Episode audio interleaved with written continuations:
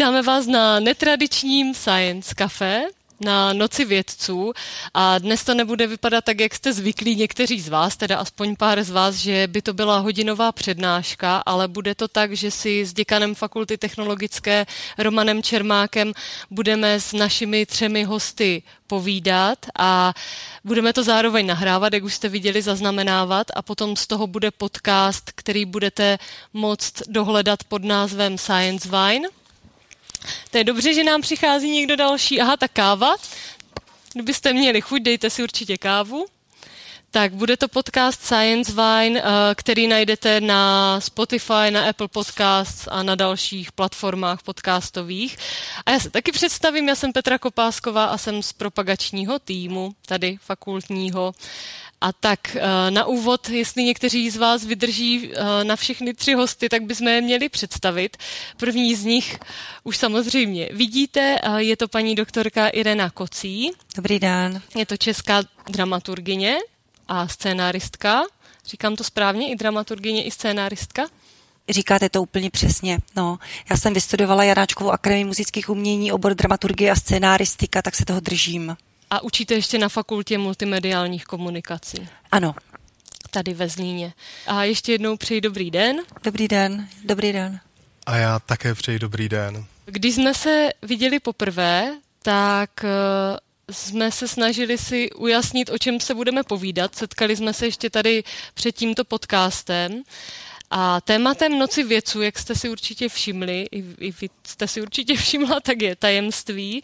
A snažili jsme se přijít na to, jak propojit tajemství ve vědě a ve scénáristice, které se věnujete. Našla jste to propojení, v čem podle vás je? Našla a vlastně uvědomila jsem si a děkuji i za to pozvání a za tu příležitost k tomu uvědomění si že eh, práce s tajemstvím je jeden ze základních pilířů scenáristiky a ve scenáristice je práce s tajemstvím věda. Máme na to různé metody, postupy, různě propracované a snažíme se mm, představit tady tyhle ty koncepty a tady tyhle ty, řekněme třeba i strukturální uh, doporučení nebo řemeslné základy našim studentům jak jste říkala na, na fakultě mediálních komunikací? No, já se chci zeptat, když je to věda, tak se to dá bez sporu studovat. No, ono se to dá vlastně... i měřit dokonce, jo? dokonce měřit. Ale v tom jsou výborní američané. K nám se dostala knížka Sida Fielda, jak napsat dobrý scénář. Sid Field, když byl mladý, tak se začal pracovat v hollywoodských studiích a živil se jako scriptreader. To je takový člověk, který sedí v místnosti narvané scénářů se scénáři a, a vybírá, které teda jako podá dál k dalšímu čtení a které vůbec ani nepustí uh, nějakému dalšímu uh, producentovi nebo editorovi. A Eh, vypracoval si svůj systém, protože zjistil, že musí přečíst alespoň tři, čtyři scénáře denně. Takový scénář pro hollywoodský film má 200 stran zhruba, protože oni točí docela jako dlouhé věci, 120, 180 stran. A potřeboval celkem rychle zefektivnit ten svůj výkon a to svoje rozhodování. A tak se naučil rychle číst. To možná taky, ale zároveň zjistil, že jestli se do nějaké strany 25, nejpozději 30, něco významného nestane, tak většinou už z toho nic nekouká. A tak si toho začal všímat a objevil docela jako důležité strukturální momenty v rámci vyprávění, v rámci makrostruktury toho scénáře a vážně jako to propočítal a teď nevím, jako co bylo dřív, jo, jestli ta teorie nebo ta skutečnost přirozenosti toho vyprávění a těch úspěšných hollywoodských vyprávění. Uh, jestli opravdu všichni tvůrci už věděli, že nejméně ve, na, na straně 30 by se měl stát nějaký významný plot point, nebo taky tomu říkají break point, nějaký bod zvratu, a nebo jestli ta naše přirozenost to takhle prostě přirozeně říct a vyprávět a zpětně se ukáže, že je to vlastně plus minus v těchto těch rozmezích stran nebo minut toho filmu. Je pozoruhodné, že stejný breakpoint je vlastně i na konci druhého dějství, těch 30 minut před koncem a pak ještě zkoumali další, ale vlastně už pak teoretikové Bordwell s Thompsonovou, kteří zjistili, že ještě vlastně úplně přesně uprostřed je další velmi významný strukturální moment, který to vyprávění taky významně proměňuje. A když to říkávám studentům, já vždycky říkám, víte, přihlásili jste se na filmovou školu, to znamená, že takové to, ta, ta velká potěcha z podlehnutí to, tomu vyprávění se vám nejspíš promění.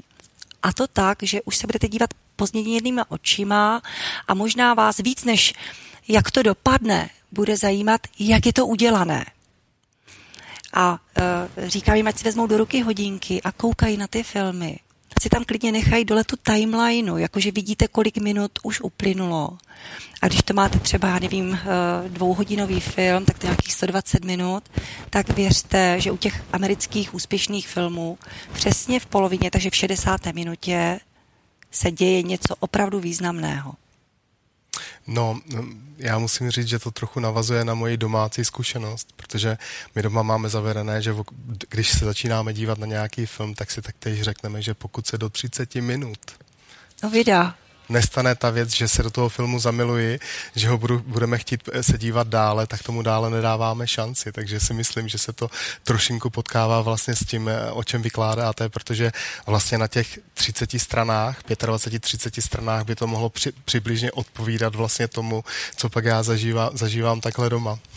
no a oni vlastně ty začátky, eh, američané to mají velmi propracované, ale i u nás samozřejmě existují nejrůznější teorie.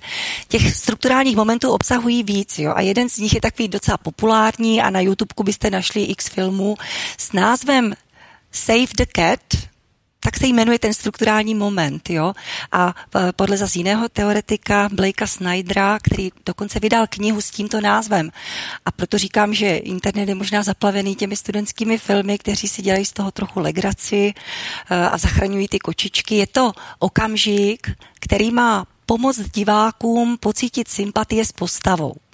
A teda když už to víte, že to je toto to, zachraňování kočky v překladu, tak možná budete překvapeni, kolik filmů vlastně fakt ty kočičky obsahuje. a, nebo, a nebo nějaký jako jiný okamžik tohoto třeba to zbuzení sympatí může být typu podrží dveře, pomůže e, staršímu člověku. A já jsem se odehrá dívala na takový jako docela populární uh, horor, myslím, IT se to jmenuje. A tam ten hlavní hrdina do té obrovské budovy, která už za pět minut, už jsou tam ti detonátoři, má vybuchnout tak uslyší mňoukání asi ve třetím patře té vyklizené budovy a vážně tam pro tu kočičku běží. A kdybych neznala tu teorii, tak mě to přijde jako fantastický a akční okamžik, ale takhle jsem se prostě smála, protože znám ty vnitřnosti. Tak snad vám nekazím příliš potěchu potom z filmu.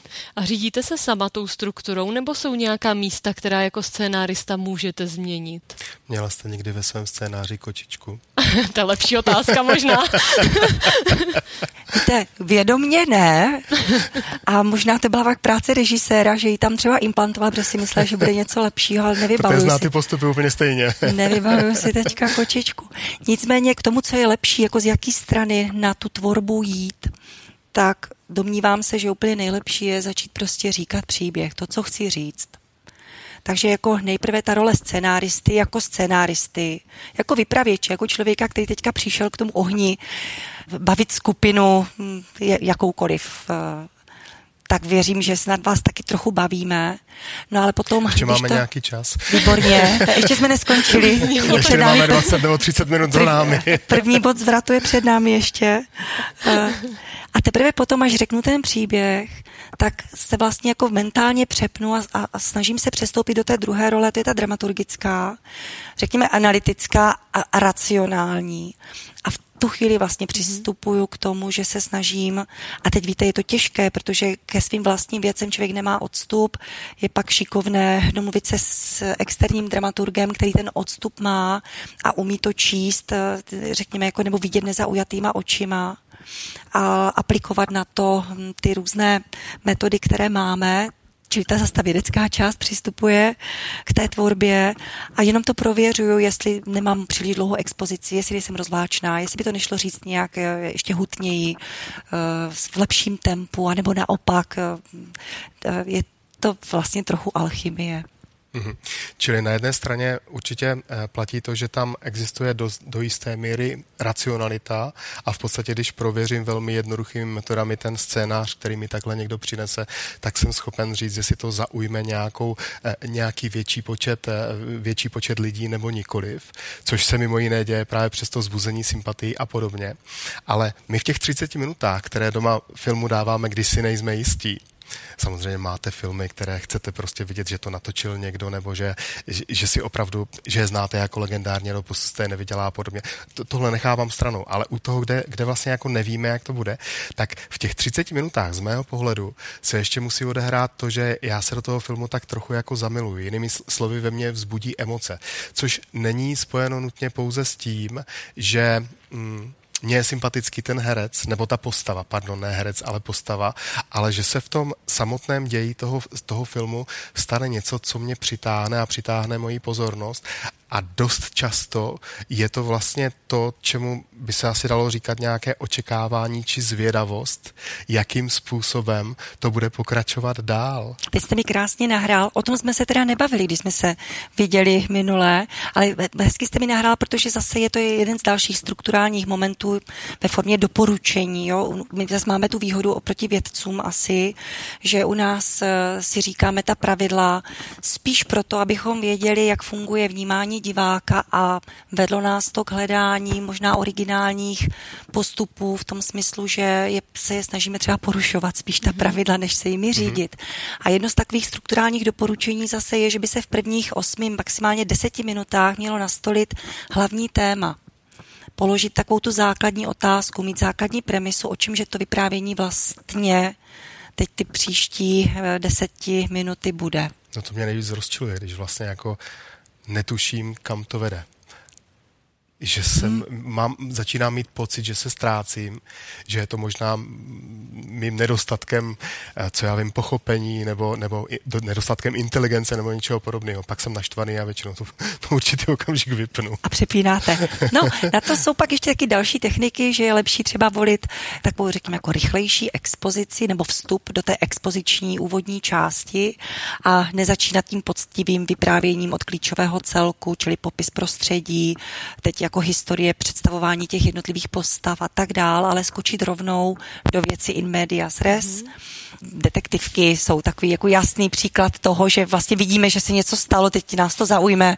a to je ten háček na publikum a je to vlastně, bych řekla, jeden, jeden z vlivů televize, který se propisuje teďka do toho filmového vyprávění, že vlastně v televizi potřebujeme, že jo, udržet pozornost diváka. Tam dokonce platí, že do 30 vteřin by se mělo stát něco významného, aby hmm. nám diváci nepřeklikávali někam jinam.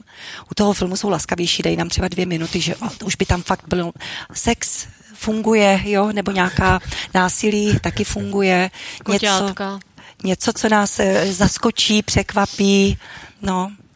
A baví vás se dívat na filmy, když víte, jaká bude ta struktura? Co v ní hledáte vy, když už víte, jak to bude postupovat ten děj? No říkám si, čím tu kočku nahradí třeba, jo? Co, aha, co, co vymyslí ještě jiného.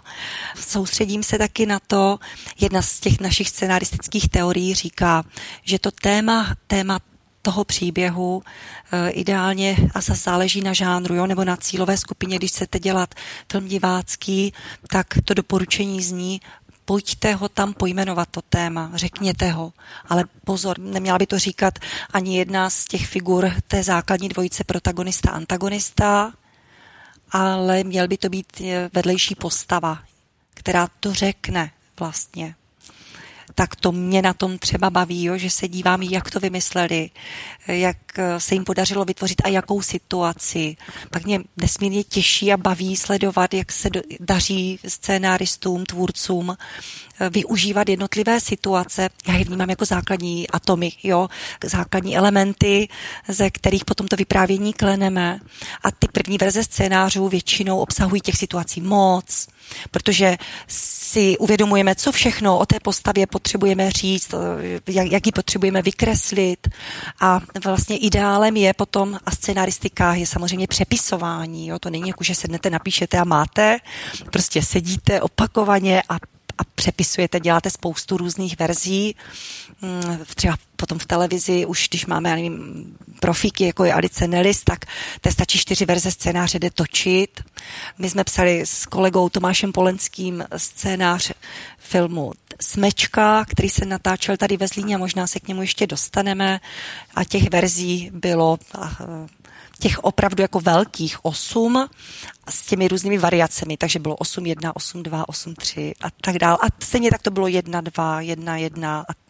a to je asi běžný počet. Já myslím, že jo.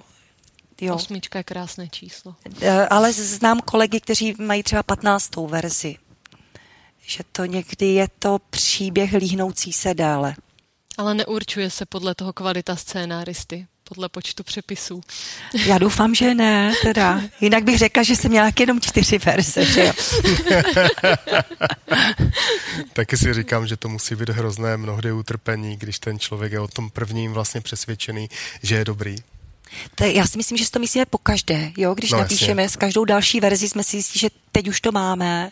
A to jsou ty klamy, kterým vlastně podléháme, protože s tím příběhem najednou žijete. A vlastně, když mě Tomáš tehdy oslovoval, jestli téma šikany by mě lákalo nějakým způsobem zpracovat, tak jsem to docela zvažovala, protože to rozhodnutí pro scénáristu, jestli se nějakému tématu bude nebo nebude věnovat, znamená, jako, že vstupujete do partnerství.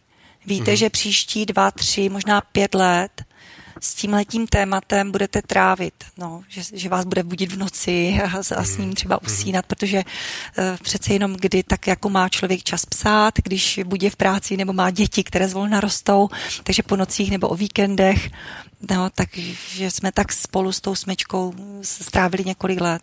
Možná by bylo dobré, kdybyste ten film trošku uvedla, když Já už se o něm se možná zeptám, tady viděli bavíme. jste film Smečka? Já ano. Tak super. Připravila jsem se. Takže tady máme, máme mezi diváky a samozřejmě mezi námi, protože jsme se připravovali, ty, kteří film Smečka viděli, mně by vlastně přišlo docela fajn, kdyby jsme v tomto ohledu si řekli, jak jste vlastně postupovala při té práci, protože zároveň si myslím, že bychom tím mohli pěkně představit tu, tu práci toho, toho scénáristy nebo v vašem případě scénáristky. A trošku i ten film možná no, i pro posluchače, jasně, kteří ho jasně. neznají. Mm-hmm. Je to příběh 16-letého brankáře, kterému docela čerstvě diagnostikovali hokejového brankáře. Diagnostikovali mu cukrovku. A jeho rodiče se z Uherského brodu přestěhují do Zlína a přihlásí ho do zlínského hokejového klubu, čímž to se stane, že je brankářská dvojka a chce být brankářská jednička.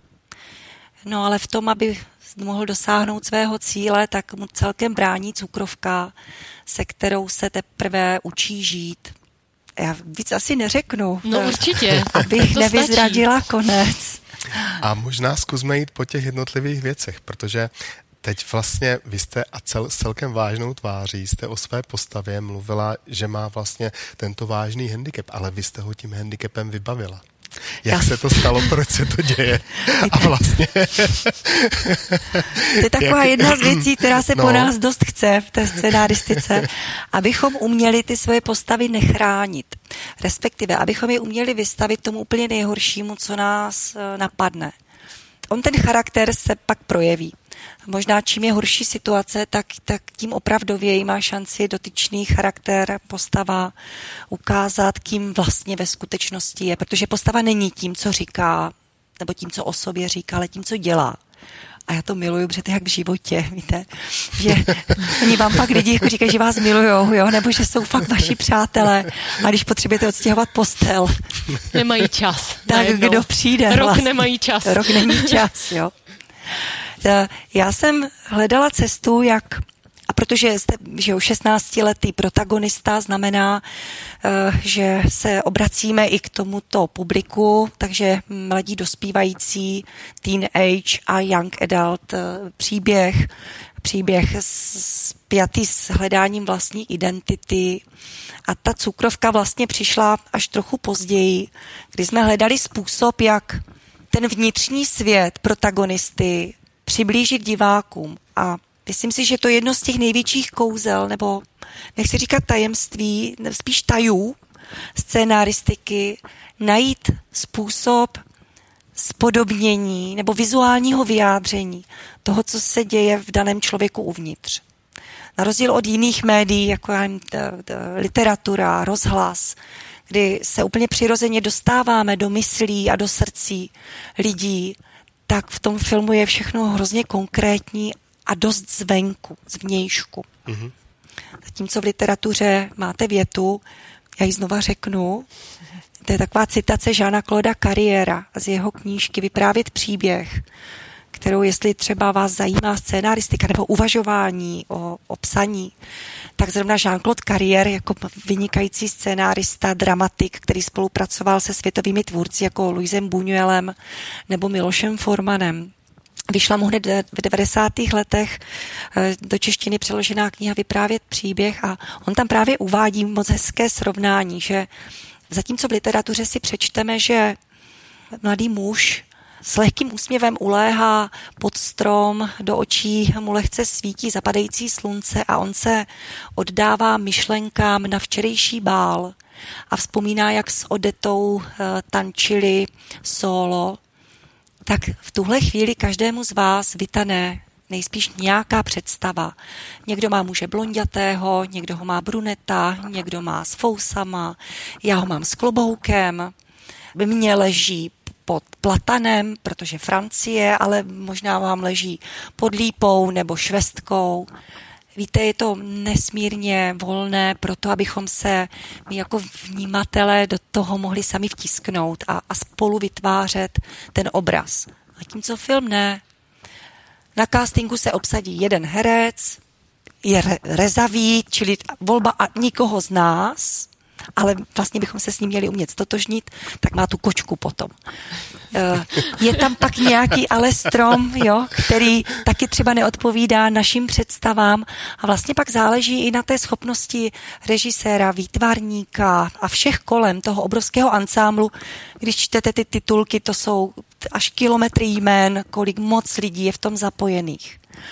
Vytvořit takovou představu, která nás přesvědčí nebo okouzlí, byť ta naše původní eh, byla docela jiná. Takže jsme a zpátky teďka k meritu věci. Hledáme vlastně jako vizualitu, vizualitu toho, co je ukryté uvnitř. Protože ve filmu nikdo neumíme vyjádřit jinak než flashbackem, který je ale vlastně docela popisný. Mm-hmm. To, že ten muž myslí na tu odetu. Takže já jako scénáristka bych doporučila, aby měl odetinu věc, nějakou Jistě. rekvizitu. Mm-hmm. Jistě která bude fungovat jako ten zástupný vizuální symbol. Já jsem si cestou sem vzala taky takový symbol, eh, možná se k tomu tématu ještě taky dostaneme. Ostatně anticipace je taky takové technické kouzlo nebo technický postup, vědecký postup jak něco nakousnout a nedoříct a tak trochu vytvořit háček na vás, jo, abyste napětě poslouchali dál. V té smečce Máme náštěvníky? U té smečky jsem hledala způsob, jak, jak to znejistění mladého člověka v obtížném věku, v obtížné životní situaci, přestěhování se do jiného města a teď čelit uh, tam 20 klukům v kabině, v hokejové kabině, jak, jak to vlastně ukázat pochopitelně a, a pokud možno srozumitelně. Smečka měla ambici vytvořit divácký film, Eh, čili žádné velké umění, které by mělo objíždět festivaly. Mm-hmm. A proto vlastně ta snaha být srozumitelná, ale ne, ne, ne primitivně nebo jako ne, ne nezajímavě, nevím, jak to rychle říct. Ta cukrovka se nabízela ve všech těch fázích, kterými jsme potřebovali, aby nám ten, ten vnitřní přerod hrdiny procházel. Nabízela ten potenciál v tom, že a zase všemu musí předcházet důkladné rešerše. A já díky tomu, že jsme sdíleli domácnost s mladým mužem, který cukrovku měl, tak jsem část rešerží měla za sebou, ale bylo potřeba se tomu věnovat ještě díl a, a hlouběji.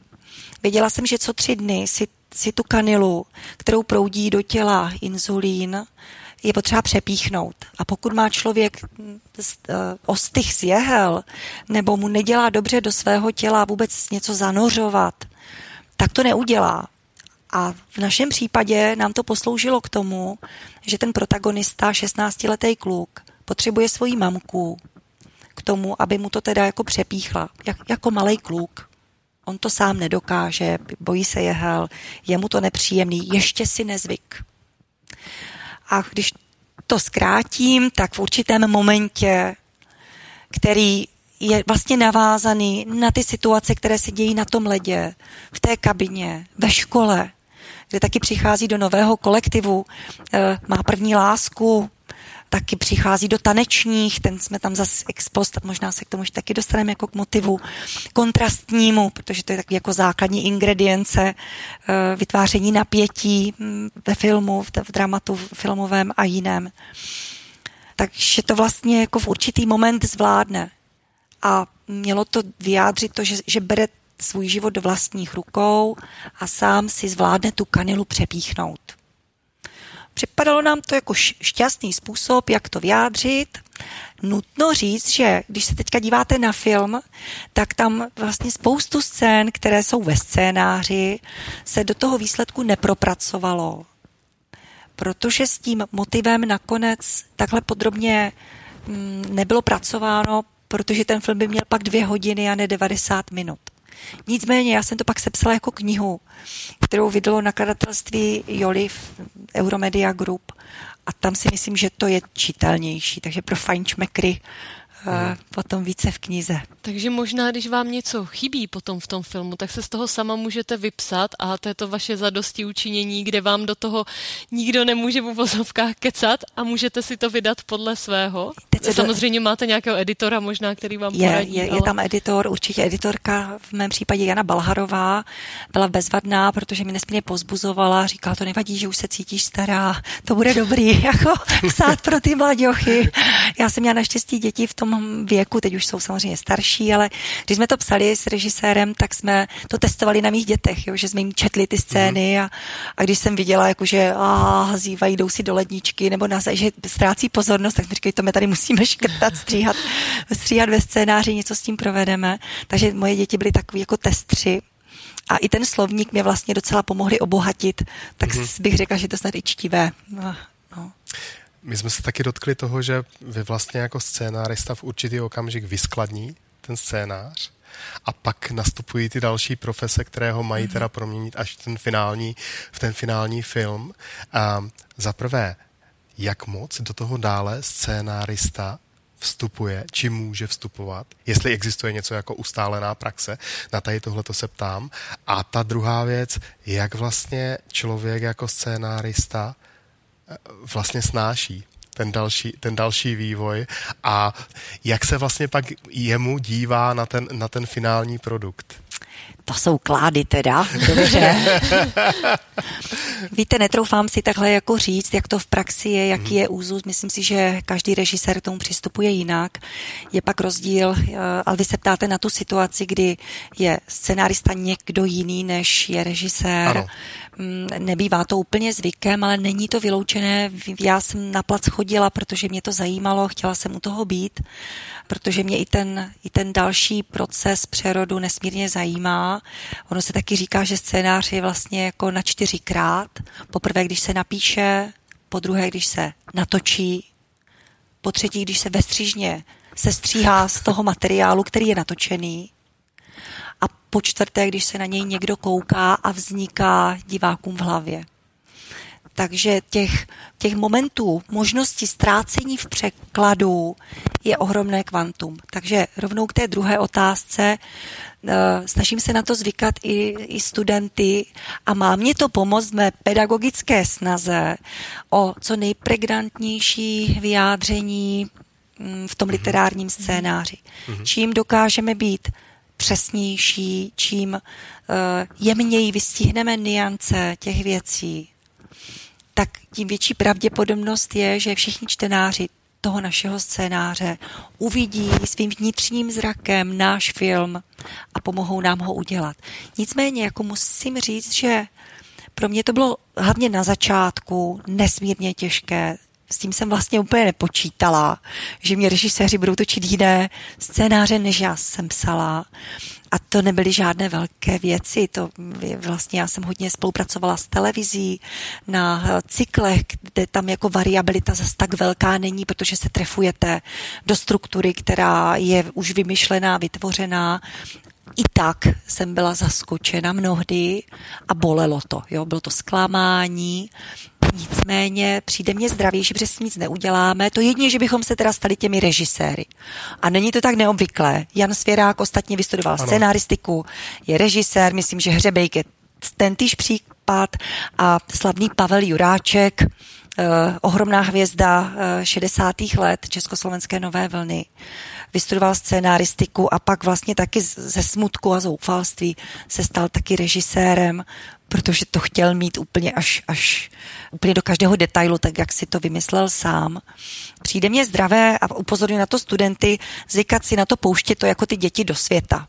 No, nelpět na tom, možná až tak, a nebo pracovat na sobě a na té snaze co nejpřesněji se vyjádřit. Ale víte, vlastně mi to teďka připomíná tu situaci, když jsme se na poprvé bavili o podobnostech a rozdílnostech eh, ve vědě a v umění, že vlastně vy taky se někdy pouštíte do, do pokusů, přičemž něco předpokládáte a ono to třeba dopadne ještě nějak jinak.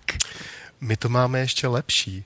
My totiž, jak skládáme tu tu mozaiku toho vědění, tak mnohdy ani ne, nevíme na začátku, pokud se věnujeme tomu, čemu se říká základní výzkum, k čemu to pak tomu čl- těm lidem bude sloužit, jo? protože t- od té, ta cesta od toho základního výzkumu až teda pro nějakou, až po nějakou aplikaci je, je natolik klikatá, že to na začátku dokonce ani by se vás neměli ptát, a k čemu je to dobré. No je to dobré k tomu, že rozšiřujeme vlastně to poznání tady v tomhle směru. Ale to, jestli se z toho stane něco úplně úžasného, nebo naopak, může se taky stát to, že se z toho stane něco strašného, atomová bomba. Jo? Tomu taky ti lidé, kteří vlastně rozvíjeli to vzdělávání, do urči, to vzdělání, to poznání, pardon, to jsem teďka řekl špatně, tak do určité chvíle netušili, že to, že to vlastně povede tady tímhle tím směrem. Ale přispěli tomu, přispěli tomu tím, že vlastně rozvíjeli ten, ten obor. A mě to vede k jedné otázce. Totiž pro nás někdy vlastně pak bývá tím příjemným překvapením, k čemu to slouží. A ta paralela, kterou se vás chci zeptat, stane se teda, nebo existují případy, kdy člověk napíše scénář a pak je vlastně jako mile překvapen a říká si, Ježíši Maria, ten ten režisér k tomu přistoupil tak úžasně, že z mého příběhu vystavěl něco, co jsem třeba ani nečekal, jo? Že, že pak vlastně jako dojdu úplně okouzlený tím, jaký skvost z toho nakonec třeba vyrostl a větší, než jsem původně očekával. Stane se i tohle, nebo stalo se vám tohle někdy? No, Nebo většinou trpíte teda? Úplně, víte, jo, je to vždycky... viděli váš obličej, to posluchači neslyší, že jste se nezatvářila úplně, úplně nadšeně, že byste vlastně. chtěla říct ten příběh, kdy se to stalo. Já si myslím, nebo z mé zkušenosti, jsem vždycky příjemně překvapena, už, už nejsem překvapena, že to je jiné, než to píšu, to už s tím počítám. A může se mi stát, že jsem příjemně překvapená, že to je vlastně taky fajn, ta režiserská verze. Tak, tak. Ale č- častější je spíš jako ten, ten povzdech nad tím, že uh, tam není všechno, nebo že jsem to přece jenom myslela ještě nějak jinak a třeba vrstevnatěji. Na druhou stranu nutno prostě brát uh, s, uh, jako fakt, že film je kolektivní dílo a všichni mají právo a kompetenci to proměňovat paní Ireno, stane se s vás režisérka, protože ono podle té reakce, kterou jsme teďka mohli slyšet a vidět, tak si myslím, že vlastně jako tohle by vás možná mohlo v budoucnu uspokojit, že byste si o tom dalším vývoji mohla, mohla rozhodnout aspoň teda v té režisérské roli. A to bych si zase netroufla. To já si myslím, že jako celkem pokorně přijímám to, co je a jsem nesmírně vděčná, když už se to vůbec podaří podaří dotáhnout tak daleko, že se to natočí. Tak v té televizi jasně tam se třeba počítá s nějakým systémem výroby a celkem člověk tuší, ale u toho filmujte, to prostě je dobrodružství do poslední chvíle, jestli se to podaří ufinancovat nebo ne. Ostatně u té smečky, teda když jsme tím začali, tak eh, vím, že producentka Julieta Sichel, Saidet uh, Production, ještě dva dny před spuštěním toho natáčení si nebyla jistá, že tady v hale to půjde natočit, protože točilo se v srpnu. Mm-hmm. Venku bylo 35 a nebyl let, měli tam díru v tom Jak chlazení. naším podcastem taky jsme nevěděli, jestli se nám to podaří natočit. Byla díra v chlazení a prostě bylo to o nervy, jo. Aha. Takže když pak vidím i to vypětí těch všech ostatních lidí kolem, tak s velkou pokorou a vděkem vlastně koukám na to, co je. Přijímáte ten výsledný, mm. výsledný jo, produkt. To je. No, možná je to ten správný okamžik, kdybychom mohli dát prostor našim milým divačkám a divákům. Já už jsem kontroloval hodinky. Je to tak. Tajně. Máme tady mikrofon. Chcete se někdo zeptat? Máte někdo otázku? Vy jste zároveň ta, která se hlásila, že smečku viděla. Mě by jenom zajímalo, jestli vás to psaní teda pořád tak to baví, když ten výsledný efekt je vlastně nevždycky stejný než vaše představa baví. Eh, baví a mm, mám eh, vlastně docela jako řadu jo, námětů, nápadů, které bych chtěla zpracovat. A baví mě vlastně na tom i, i to hledání toho správného formátu pro ten který nápad. Protože občas se stane, že sice jako eh, víte, jak to je, jo, že přijde nápad a teď vypadá ohromně, že má obrovský potenciál. V momentě, kdy uh, přistoupíte k tomu dalšímu kroku, že teda si zkusíte napsat, v čem všem ten potenciál spočívá, víte, ten transfer mezi tím pocitem do slov, konkrétních slov, ten je takový, jako bych řekla, ozdravný, ten hned vyjeví, jak moc byl ten mlhavý, neurčitý, ale velmi vzrušující pocit z velkého nápadu milný, jo? Protože nakonec zjistíte, že máte půlku stránky ano. a že vlastně to až tak úplně to na seriál nebude. super nápad vlastně třeba úplně na tohle nebude. Tak že to bude hezké na úvod. Pěkná povídka. nebo, nebo teda. pěkný nějaký moment nebo nějaká jo. situace a vlastně mi na tom těší jako principiálně, jo, mě na tom baví takový, jako, jak, a, a to je věc prostě, která trvá, že si všímám, vidím to a znova a znova mám tu radost z toho, že si to uvědomuju. Jak je lidský život a to, jak fungujeme v životě, vlastně přirozeně propsáno do struktury vedení e, dramatického vyprávění. Vlastně to mě na tom přijde úplně fantastické. Mám takový, jako, takovou pro sebe, jo, vnitřní mm, kompas, jak poznám, že jsem na správné stopě, nebo že jsem dobře, jo, že sleduju třeba dobrý nápad. Já už jsem tady načet, jako zmínila, jo, že bez, bez pořádných rešerží a dodám teda ještě bez obhlídek scénárista nepíše. Mm-hmm. A když teda si dělám ty rešerže a jsem v té fázi teda toho trichtýře s, s tím otevřeným prostorem, který nasává a vstřebává, tak občas se to začne dít, že se ty věci začnou ke mně sami přicházet. Není to vždycky, je to tehdy, když, když jsem dobře. A, a to je pro mě takový signál, že, je, že se vyplatí ty stopy sledovat. Je to uh-huh. podobně jako scénárista, někdy si potřebujeme napsat všechny ty situace a ty momenty toho vyprávění na měsíci, v galaxii, eh, v Antarktidě. I když racionálně dramaturg ve mně ví, že na to peníze nikdy nebudou, ale scénárista, čili ta kreativní část mě, to potřebuje k tomu, mm. aby se propsala k něčemu, z čeho pak udělá scénu ve Zlíně třeba, jo. Teď to přeháním, ale a ten instinkt toho, že se to začne řetězit, že a taky máte nějakou energii, jo, která je, je s tím spojená, je možná živená i tím vnitřním, řekněme, puzením, touhou to dělat nebo nedělat. Eh, s tím oslovujete nějaké lidi a teď vlastně, když i těm lidem to začne dávat smysl, tak vám sami začnou nabízet, že ještě o někom vědí, nebo tahle lokace by se vám možná mohla hodit, víte, a tak to začne vytvářet svůj vlastní univerz, jakože se to tak pěkně líhne. Já děkuji za dotaz, to mě potěšilo. Tak, máme ještě další dotaz. Tak mám odhalit tady tu rekvizitu. Ano. Mm-hmm. My jsme strašně zvědaví a nepřišlo to do 30 minut. Pardon. Ale vydrželi jsme. Máte se mnou trpělivost, děkuju. Já jsem chtěla teda kaštan, jo, ale přede mnou tam byl houf dětí a kaštan eh, mě tam nenechali ani jeden. Šla jsem parkem z fakulty sem a když jsem si tak jako promýšlela, o čem se budeme bavit, eh, abych trochu taky přiblížila tu svoji práci nebo ty principy uvažování o scénaristice a životě scénáristky, tak jedna, jedna z věcí, na které jsme při našem hovoru narazili, uh, to bylo téma neustání v údivu. Že vlastně bychom potřebovali uh, v tom divení se věcem vlastně být. A tak eh, to tady mám jako vzpomínku na asi Newtona, kterému podle legendy nějakého příběhu spadlo jabko na hlavu a podivil se. Proč? Tak mě kaštan nespad na hlavu, ani nemám kaštan, ale je to jako metafora. Ano, tady vidím dotaz. Můžete si prosím vzít mikrofon?